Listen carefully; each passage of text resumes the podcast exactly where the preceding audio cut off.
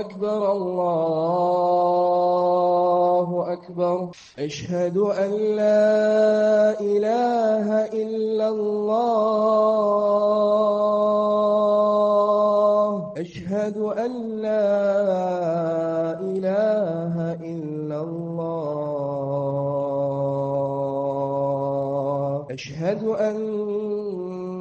محمد رسول الله. أشهد أن محمد رسول الله. حي على الصلاة.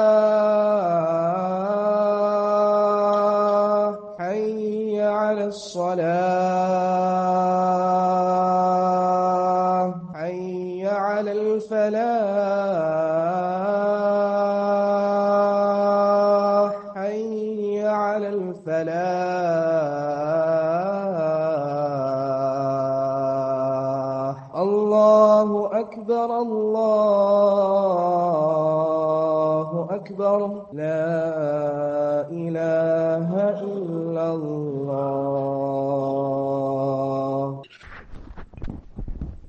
بسم الله الرحمن الرحيم. الحمد لله نحمده ونستعينه ونستغفره ونؤمن به ونتوكل عليه. ونعوذ بالله من شرور أنفسنا ومن سيئات أعمالنا. من يهده الله فلا مضل له ومن يضلله فلا هادي له. ونشهد أن لا إله إلا الله وحده لا شريك له. ونشهد أن محمدا عبده ورسوله أما بعد. قال الله سبحانه وتعالى بعد أعوذ بالله من الشيطان الرجيم. بسم الله الرحمن الرحيم. ومن أحسن قولا ممن دعا إلى الله وعمل صالحا. وقال إنني من المسلمين. صدق الله العظيم. وقال النبي صلى الله عليه وسلم فوالله لأن يهدي الله بك رجلا واحدا خير لك من حمر النعام أو كما قال النبي صلى الله عليه وسلم الحمد لله. All praises be to Allah.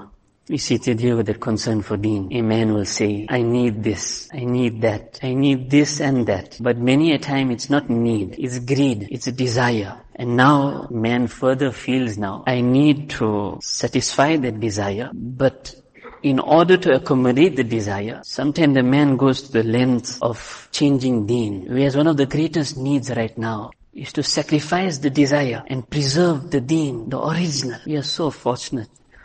We have the original with us, real, actual. It's just a matter of preserving. Desire, its example, wild beast, just wants freedom. Don't tell me what to do, how to do, when to do. Just leave me to my desire. And the man who moves on desire, he's heading for destruction. Allah loves us. Allah has mercy on us. Allah gave us something called intelligence. Under the reasoning, understanding of intelligence, that desire is brought under control to a certain extent. But understand, intelligence is limited. It comes to a point and then full stop. Can't think further. Whereas we have to reach Jannat, paradise. It's a long journey. We can't full stop, stop. We have to reach Allah. So that now we have the beauty of deen, uh, divine guidance, Quran, Sunnat. Now the person continues. So that intelligence now must come under the guidance of deen. Is deen, really speaking, our protection. To understand the protection, simple example is given of the royal falcon. Now, the royal falcon was enjoying a royal life in the royal palace, royal food. But unfortunately, this royal falcon every now and then used to peep out through the window, admiring the other falcons high in the sky. Freedom. So one day, no one was around. The royal falcon escapes. High in the sky, freedom.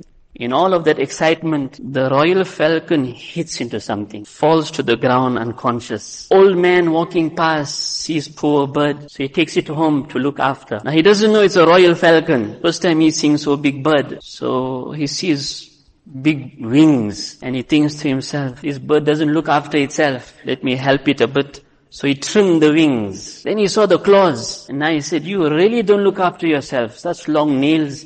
So he clipped the claws. Then he saw the beak and he said, you naughty, you really don't look after yourself. So he cut the beak as well. Now while he was doing all of that, and with all good heart, sincerity, using his intelligence, he heard outside the royal soldiers shouting out, has anyone found the royal falcon? The old man got a shock. I got royal falcon here. So quickly he takes it, he opens the door, no one's there. He leaves it on the side of the road and he runs back in the home. And the soldiers see falcon, they grab it, they run to the palace. King, we found your royal falcon. And the king saw the condition of his royal falcon. So he teared, and by now the royal falcon was conscious and nice and hungry as well. So the king places some food down on the floor. The falcon now wants to come to eat, opens the wings to fly, only to realize my wings are gone and falls to the ground. So he hops and drops in front of that meat, and he throws his claws in to tear the meat, only to realize my claws are gone. Then he bends down to eat, only to realize my beak is gone. Now the lesson, outwardly, the royal palace seemed like restriction. In reality, it was royal protection. Our deen sometimes outwardly seems restriction, restriction. In reality, it's divine protection, protection. Now this royal falcon moved on desire, left the royal palace out on desire. Outwardly it was freedom. In reality, destruction. A person moves on desire. He moves out of the beautiful laws of Allah. Sunnat of Nabi Sallallahu Alaihi Wasallam. For that temporary moment he's feeling freedom, desire. In reality, destruction. And then the lesson of intelligence. You see the old man, he was sincere. He had concern. But he just used his own intelligence. And he was thinking in that clipping and that trimming and that cutting, he thought he was beautifying and grooming the falcon, but he ended up destroying that falcon. So at times a person means well. He uses his intelligence. What does he do to deen? He trims it, he cuts it, he dilutes it, he distorts it, he changes it, he rearranges it, he destroys it. He's sincere, but he uses his own intelligence, not realizing this intelligence needs to come under divine guidance, Quran, Sunnah. So one is, our deen is all protecting. And you take it a step further, all rewarding. Maulana Ibrahim Devla he gave the example more or less. The man is driving 150 in a 120 zone. He stopped, he's fined. That's the law of the country. All the law of the country and man can do is punish, full stop. You'll never ever get a law that okay, you're a very good driver, you keep into the speed limit, there's a prize for you. No reward. The laws are to punish, no reward. But the beauty of Islam, naturally we do wrong, there's punishment. But every move of our life, Allah is rewarding us, rewarding us. Our deen, all rewarding. Not just all rewarding, all rewarding even though we're not deserving. To understand that, Mullah Ibrahim Devla Sahib gives the example, the tailor. If the tailor sewed our clothing and says, right, pay, we say, no problem, you sewed for me, there's the money, your service fee. But if the tailor sews clothing for himself and he tells you, pay up, you say, look here, sewed for yourself, there's no benefit for me, why should I pay? Now look at the deen of Islam, how beautiful. We are sleeping for ourselves, eating for ourselves, sleeping for ourselves. There's no benefit that Allah receives. But the man now, he eats with the right hand, drinks with the right hand, sleeps on the right side. There's no benefit for Allah, but Allah rewards us fully. Rewards us fully. Rewarding, though we're not deserving. So that's our deen. All protecting, all rewarding. Our deen is all complete. One is uh, glad tidings, but there's a complete deen. What the glad tidings, they are warnings. Now to understand the beauty of warning, Ibrahim Salih Sahib gives example. The man is in the highway and he's moving 220 and he doesn't know at the bottom of the road, Mr. Policeman with his pretty camera is standing there. Now the drivers in the other lane, opposite lane, what they should be doing? If they are waving at the driver, brother you're doing a very good job, press a bit more, congratulations. Or are they to flash the light? Warning, drop your speed. There's Mr. Policeman at the bottom. At that time, we'll really appreciate the one who warns us. Understand the language of love. Our deen, our sincere ulama at times will warn us.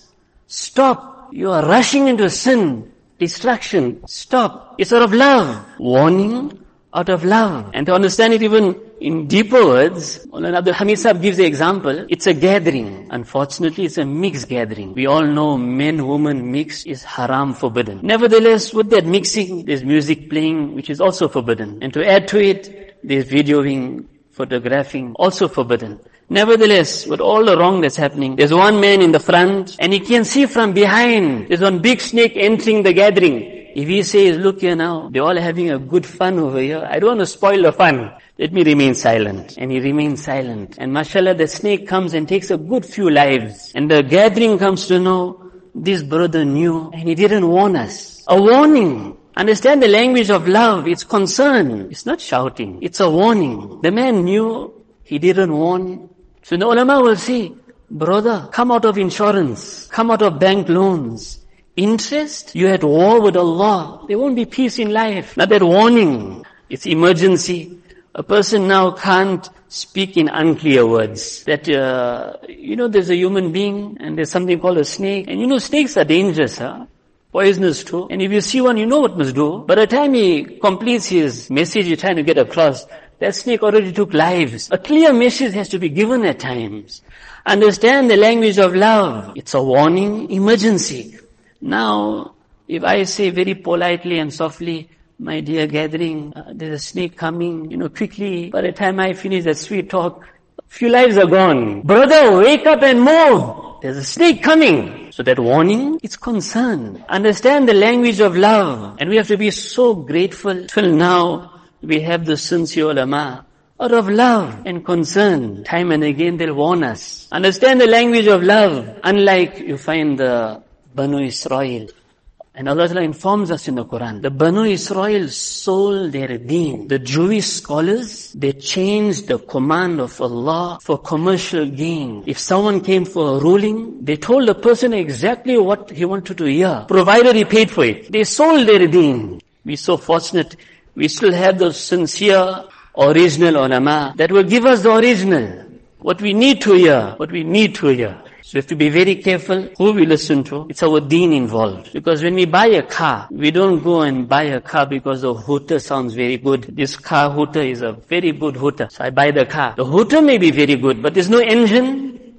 Where that hooter will take us. So sometimes because we're living in the times of entertainment, times of entertainment. We just want to listen to entertainment. We just want to listen to something rosy, fancy, flowery, glad tiding. But please, no warning. Became very selective, unfortunately. So the hooter, we don't buy the car for the hooter. What's the engine? So the man may sound very motivational, inspirational, a real thriller. But what's his engine? What's his heart? The man who's got Allah at heart will link us to Allah. You see, one is an entertainer, and you'll have a long list of them on the YouTube, social media. Entertainer. An entertainer, when he speaks, his main concern is a listener. I mustn't hurt anyone because I want the crowds. I don't want to lose anyone. Even if it means me changing Allah's commands, distorting Nabi some sunnat, as long as I don't hurt anyone because I want the crowds. My main concern is you. That's an entertainer. On the other hand, you have a sincere speaker. His main concern is the deen of Allah. Thousands of hearts can break, but I'll never leave, break a command of Allah, I'll never change a command of Allah. The sincere are not here to entertain. And what's the end result of this whole show business? You know, you speak of oud. One is original oud, original, concentrated. You put one drop on you, that fragrance is long lasting. It's concentrated original. On the other hand, if we have a diluted fragrance, we can empty the whole bottle on ourselves. After a few moments, there's no smell. It was diluted. A sincere speaker who's concentrated. Allah and Allah alone. The sunnah of Nabi Kareem Sosam, that's priority. Concentrated. Now a few words from a sincere speaker who's concentrated. There's long lasting changes in the masses.